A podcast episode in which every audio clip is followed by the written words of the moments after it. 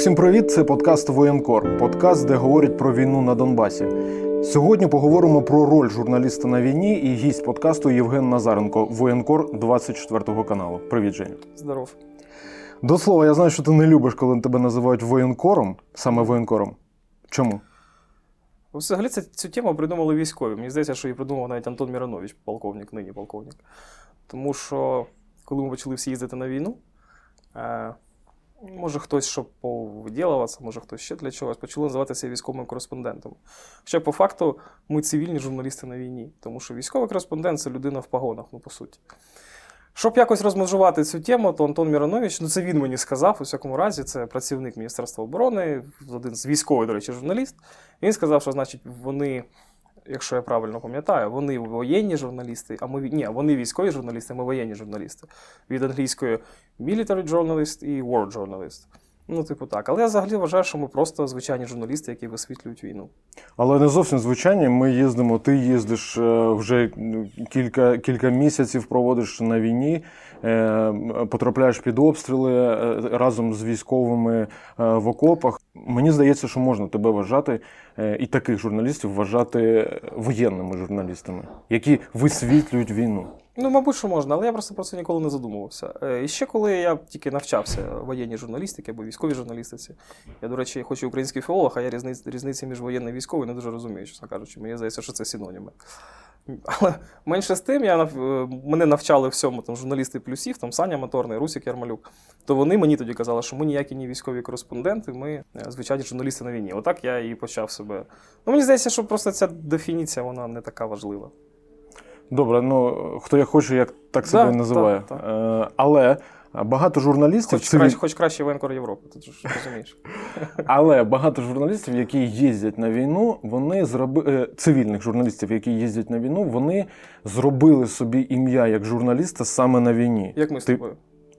Зокрема, да. чи згоден ти з такою? Ну е, що війна дала можливість деяким цивільним, е, так би мовити, дорогу в журналістиці і зробити собі ім'я? Ну, звичайно, згоден. Тут, е, мабуть, не тільки журналісти, навіть от волонтери. Хто знав про Віталія Кайдайнего до війни? Ніхто не знав. А зараз це там опініон лідер і інше інше. Ні, він хороша людина. Просто до того, що звичайно, що війна дала поштовх для кар'єри багатьом і журналістам, зокрема, тому що я коли прийшов на плюси якби не було війни, якби у мене не було там галочки, що я десь там щось служив, ну мене б туди не відправило, мабуть, просто.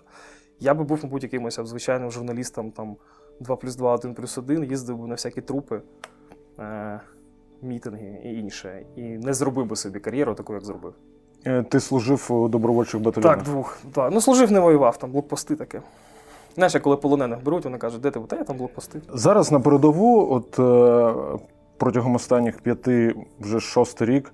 Е, зараз на передову їздить менше журналістів, ніж їздило на початку війни, і багато каналів е, не тримають постійні групи на передовій, в тому числі 24 канал е, останні закрив, кілька місяців так немає постійного кореспондентського пункту. Чому це відбувається? Це тому, що умовно кажучи, усталі від війни і нікому їздити, чи війна сама по собі е, стає нецікавою глядачеві? Ну тут, як на мене, два фактори, е, які е, йдуть один одному на зустріч. З одного боку, війна вже не така, як була в 2014-15, і військові новини вони перестали бути топовими новинами, як були на початку війни. Тобто, якщо раніше деякі канали, які могли відправляли по три групи. І це були головні новини країни. Тобто люди дивилися, що відбувається на війні, бо були серйозні бої, втрати, там, звільнені міста, втрачені міста. Ну, тобто було що дивитись, то зараз війна пройшла в таку фазу окопну.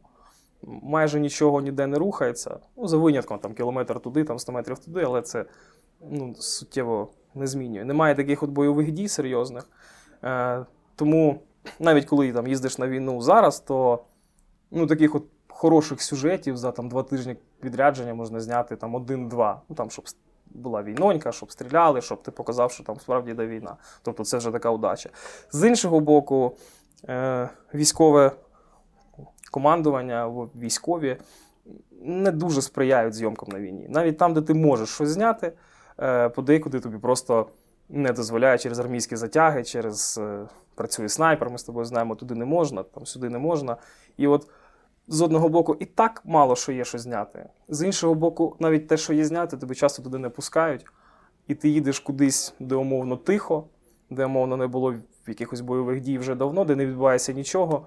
Ну і, звичайно, звідти привезти якийсь хороший матеріал це дуже важко.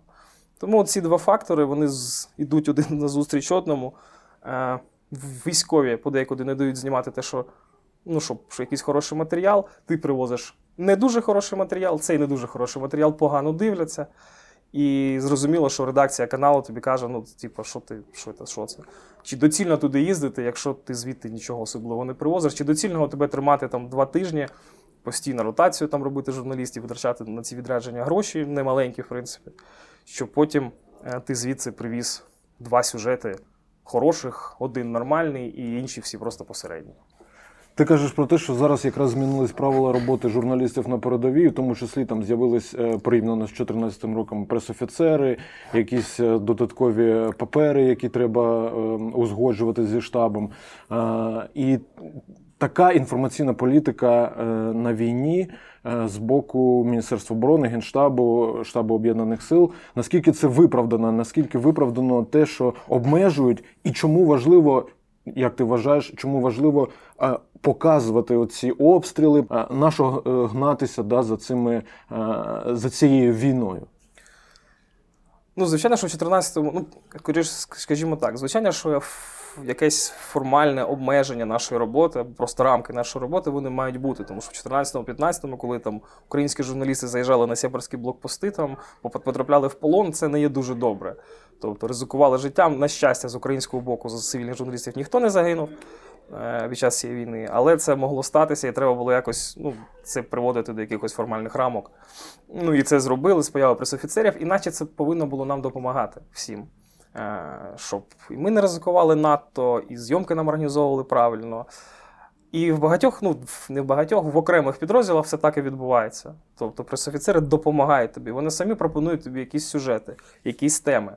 Не, не, не обов'язково це має бути бойові дії. Тобто, може, це будуть якісь цікаві герої, цікаві ситуації. Там. Ну, Їх їх багато буває на війні, тому що війна це не тільки обстріл, так? це таке багатогранне явище, в ньому багато що відбувається.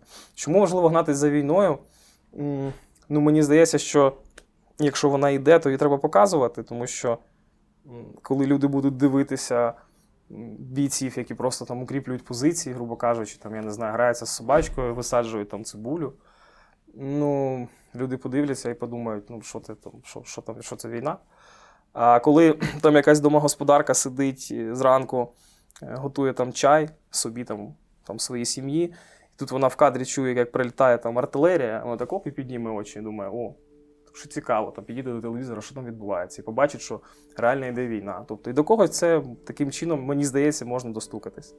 Але з іншого боку, е, деякі наші колеги звинувачують. Е, журналістів з такою позицією, як у тебе, які вважають, що треба показувати обстріли і війну, звинувачують в пропаганді. В пропаганді е, війни, в пропаганді української армії, возвеличення української армії. Чи згоден ти, що е, більше, більша частина журналістів, які зараз працюють на війні, це пропагандисти? Да, возвеличення націоналістичних ідей, там, да, величарійської раси. Е, ну, я звичайно погоджуюсь, що ми від чаю від, від там якоїсь там з якоїсь мірі ми всі пропагандисти. Це зрозуміло, тому що ну, війна йде в нашій країні, і ми не можемо бути об'єктивними на цій війні. Тому що це наша армія, наша держава. І ми не можемо там за за стандартами BBC послухати іншу сторону. Ми будемо знімати те, де нам дозволяють. Якщо там мене була така ситуація, мені мене просили армійці, знімі оцю позицію з прив'язками. Це наша ложна позиція, щоб всі передумали, що тут ми. Звичайно, я це зроблю, тому що це на благо української армії. Е, І ну, я не бачу нічого поганого в пропагуванні української армії. Чому ні? Е, якщо ти знімеш хороший сюжет, якщо ти навіть покажеш героїв цього сюжету більш героїчними, ніж вони є насправді, то може якась людина, яка вагається, йти в армію чи не йти, вона подивиться, там от такі от хлопці героїчні воюють. Отак у них відбувається. От дають воювати, стріляють, відповідають. От він подивиться, що я в цю армію хочу. А якщо показувати це якось посно, мляво, то людина подумає. Ну і що я там буду робити? Будувати окопи, висаджувати ту саму злощасну цибулю? Навіщо? З іншого боку, є російські пропагандисти, яких ми е, багато в чому звинувачуємо, у тому числі в розв'язанні війни. І виходить, що е, ми такі самі пропагандисти, тільки з іншого боку. Тобто є хороший і поганий пропагандист.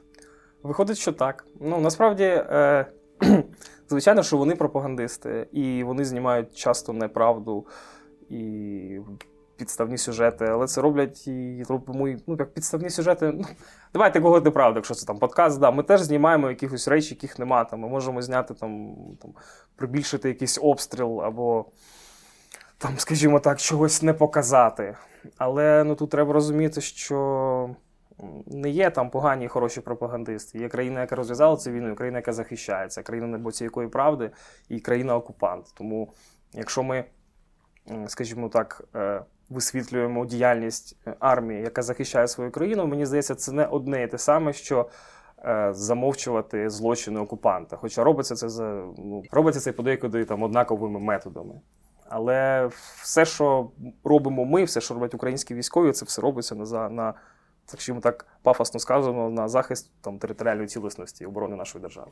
Е, Зараз на телеканалі 24 виходить програма, де є ти е, співведучим. Вона називається Не диванна сотня. І це якраз е, чи є це ця програма е, відповіддю на оцю пропаганду російську, як е, е, про цих розп'ятих мальчиків? У вас е, теж така дуже. Агресивна, е, агресивна подача інформації. Чи є це ось таке контрпропаганда? Ну, звичайно, це контрпропаганда, тому що ми беремо якихось їх штампи, їх висміюємо, і таким чином ну, намагаємося якось цікаво вести цю інформаційну війну. Хоча ватніки там пишуть нам в коментах, і навіть не ватніки, якісь там українські помірковані люди, що ми розжигаємо, що ми там дуже агресивні в цьому плані, що треба буде там, що ми там не таким чином не е, при, приближуємо мир. Е, Але я вважаю, що в принципі пропагандистські штампи народили не ми, тому що у нас з боку України немає жодного розп'ятого мальчика, немає там мальчика в трусиках, негрів, танцюючих на БТРах, е, фашистів там і інше. Це все придумали вони, ми просто на це відповідаємо. Тобто, взагалі, е, всі ці явища, штампи української пропаганди, як то укроп, наприклад, так, це ж вони нас так називають. Ми це взяли собі там на озброєння, ми тепер цим пишаємося, що ми укропи. Вони нас називають фашистами, а ми там е, спеціально, щоб їх позлити, зігуємо там десь там камер. Хоча ми так не думаємо, ми там більшість людей всі засуджують злочини нацизму, фашизму. Але просто, якщо вони це придумали, ну щоб не казати їм сам дурак, ми просто робимо це розумніше, смішніше. І це саме ми робимо в нашій програмі. Чи вважаєш ти, що ось така контрпропаганда вона е, є дієвою і вона може, е, вона може скласти конкуренцію тій пропаганді російській, яка зараз йде, продовжує йти е, з боку Росії? Дуже важко конкурувати з російською пропагандою, тому що російська журналістика, ну вона взагалі відсутня, в принципі, як не ну, не беручи до уваги якихось якісь окремі незалежні ЗМІ, яких там залишилось дуже багато, а до деяких незалеж- незалежних ЗМІ є багато питань до їх незалежності. У них є єдиний центр прийняття рішень. У них в пропаганду вливається куча бабла. І все, що вони роблять, це робиться професійно, тому що на це вкидаються гроші, на це беруться професіонали. Це все робиться добре, і це все робиться зі вказівки зверху. У нас такого немає. У нас е, на щастя, мабуть, тому що у нас е, немає єдиного прийняття центру рішень. У нас президент Зеленський чи президент Порошенко минулий. Вони не казали, що потрібно зняти те, це те. У нас все залежить, залежить від власника каналу, від самого журналіста. Тому, звичайно, конкурувати з ними в пропаганді важко, тому що, наприклад, якщо нас не пускають десь на війні, то е, з сєпарської сторони, якщо десь ми кудись попали, то там уже всі знімальні групи. Да? Там десь якась будинок горить, там бабці кричать, там по місцевим попали. Ну це ж буває на війні. Тобто вони там вже знімають, а нас туди пускають через два тижні, коли вже бабка вже забула, що хата горіла, і вже прибрали все навколо, і взагалі знімати там нічого, якусь е, таку вирву, яку припорошену снігом. Тобто дуже важко конкурувати з ними. Я думаю, що це неможливо, і тому ми програємо цю інформаційну війну поки що. Тобто я так розумію, що такої інформаційної політики єдиної в країні досі немає навіть е, через 6 років після початку війни. Ні, немає, і поки що я не бачу, щоб намічалися якісь е, поштовхи, рухи з, з, з боку держави в цьому плані. Тому що, ну, мені здається, що на шостому році війни є там костяк воєнкорів, які їздять на війну, які знають, і про це знають всі, що ми не знімемо якогось там. е, Ну, я не буду казати лайна, але не знімемо щось шкідливого. Так? е, навіть нам не дають якихось карт-бланшу це робити. Тому що насправді ну, це через це, через те, що є якісь постійні затяги, туди не пускають, сюди не пускають, це м, демотивує насправді. І потім ти думаєш, я ж туди їжджу на війну ну не, ну, не тому, що мені там цікаво, не тому, що мені, ну, мені цікаво, не тому, що мені дуже багато платять. Я можу сидіти в Києві. Як от зараз, і в принципі отримувати ті самі гроші, не ризикуючи життям. Я їжджу, тому що хочу показати, що в країні йде війна, хочу показати, що ось щоб не забували. Але з боку держави поки що немає жодного сприяння, якогось централізованого. Є тільки на рівні окремих підрозділів, ну, які, про які ми з тобою чудово знаємо, де працювати чудово і хочеться їздити. Але я, я вважаю, що треба з боку держави, щоб вони робили хоч якусь. Ну, що казати, якщо в нас закривають канали, там, знаєш, там, Ти ж ЄТВ закрили, а ТР зараз хочуть закрити. Тобто це канали про Донбас, канал про Крим. Державник, які там мають державне фінансування, мали державне фінансування. Ну, їх закрили, і, в принципі, ну, тобто це все говорить про інформаційну політику держави в цьому плані. А чи може бути виходом е, в цій е, контрпропаганді створення такого е, повноцінного військового телебачення, не те, яке зараз є, а повноцінного військового телебачення, яке тільки це телебачення буде знімати на передовій, а цивільні журналісти, як ми з тобою, не будуть взагалі їздити і заборонити їм їздити на передову, а будуть робити тільки ті, оці якраз військові журналісти. Я думаю, це не допоможе, по-перше, тому що ти прекрасно розумієш, що яке б військове телебачення не було, і будь-яким військовим телебаченням буде керувати армія. Е, Ми прекрасно всі знаємо, що в армії, особливо в, е, тим паче у верхівці армії, в генералітеті, в полковнітеті, там е, не так багато прогресивних людей, які розуміють, навіщо потрібна інформаційна війна. Тобто я впевнений, що знаєш, як з анекдот про завод Жигулі, що місто прокляте. Та? Тобто створити нове військове телебачення, а туди їм буде командувати умовно якийсь генерал Савковий.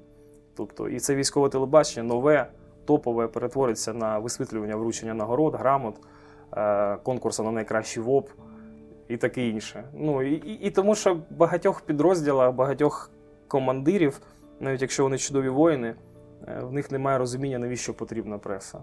Тобто вони нас бояться відверто або просто не люблять, і їм легше, щоб нікого не пустити, нічого не показати. Там, да, якщо там командир 24-ї бригади, полковник Гуць каже, що покажіть моїх хлопців, вони герої, вони там вчора героїчно відбили наступ ДРГ, а всі журналісти туди, покажіть, щоб там всій країні героїв. То інші думають, не треба, е, не треба сюди журналістів, нічого не треба показувати, ще там зайве знімете. І я думаю, що жодне нове військове телебачення без розуміння, що це треба робити, без якоїсь особи, яка зможе це очолити, яка зможе нагнути армію, скажімо так, в цьому плані, в хорошому плані нагнути армію, яка буде мати повноту влади в цьому плані, тобто яка зможе подзвонити командиру там умовної 10-ї бригади і сказати: «Е, пане полковнику, треба пустити журналістів. Він скаже: ні, пошлі всі в жопу. Він скаже так точно і пустить. Ну тобто, а так поки не працює. Не дивлячись на всі ці перепони, які є в е, щодо роботи журналістів на передовій, ти продовжуєш їздити на передову і знімати війну. Е, Як тільки як це можливо? Чому? Тут, е, можливо, типу пафосно себе прирівнювати до якихось, до якихось військовослужбовців, які, знаєш, з 14-го року служать, і вони розуміють все пекло цієї сов, сов, совкової нашої армії. Їм це не подобається, але вони все одно намагаються щось змінити, змінити зсередини своєю присутністю, хоча б. Ну, я до останнього вірив, що вірю, що навіть попри ці перепони, які існують, е, якщо всі опустять руки, то просто всі забудуть, що в цій країні йде війна. Елементарно гроші не будуть там перераховувати на фонд Повернись живим або іншим волонтерам. І ну, ми не маємо цього допустити. Я цього не хочу навіть не як журналіст, я цього не хочу просто як громадянин, як людина. Тому я продовжую їздити рідше, ніж раніше. Ну, а по-друге, залишаються все-таки підрозділи, до яких хочеться приїжджати. І по-третє, у нас там і у тебе, і у мене вже багато друзів на тій війні, військовослужбовців. І насправді, коли я бачу, що мої друзі десь стоять, у них іде війна, у мене, знаєш, так починає адреналін по всьому тілу, чому я не там. І вони дзвонять, там пишуть, давай, у нас тут хороша війна, знімеш отличний сюжет. І я думаю, що заради цих друзів, заради цих людей і заради взагалі, щоб про війну не забули, я от поки що продовжую їздити, хоча рідше. Що ти будеш знімати, коли війна закінчиться? А мене постійно питають, е, задають мені це питання постійно, наче якась зірка. Да? Якісь люди, просто друзі. Що ти будеш робити, якщо закінчиться війна? Або інші журналісти. Що ти будеш робити? Ти ж без війни там ніхто. Ну я не знаю, як ти якось працював до війни журналістом. Я в автомобільній програмі працював, хоча в мене немає ні прав, ні машини, я взагалі про неї нічого не знаю. Ну, будемо знімати розмінування, там, я не знаю, зачистки, мирне, ми, е, як приходить мирне життя на Донбас. Ну, це може займе ще рік-два. А потім. Так якось себе знайдемо, господи. Будемо знімати. Щось будемо знімати, якась робота буде. Піду в школу за спеціальністю основною, вчителем української мови і літератури. Коли закінчиться війна? Я не знаю. А ти знаєш? Я не знаю. Може, можливо, є один варіант, коли Путін помре, наприклад. Та я не думаю. Можливо. Мені здається, ця війна закінчиться також так само о, раптово, як вона і почалася. Тобто, поки що я не бачу жодних е, якихось, е, скажімо так, кроків, е, якихось явищ, щоб вона мала закінчитися. Я дивлюся там на ту ж Грузію, на ту ж там Придністров'я. Там немає війни, по суті, але продовжується російська окупація. Можливо, бойові дії закінчаться вже скоро. Хоча поки теж е, я не бачу до цього ніяких передпосилок. А коли ми звільнимо все території, я думаю, що не скоро. Дякую за розмову. Нема за що.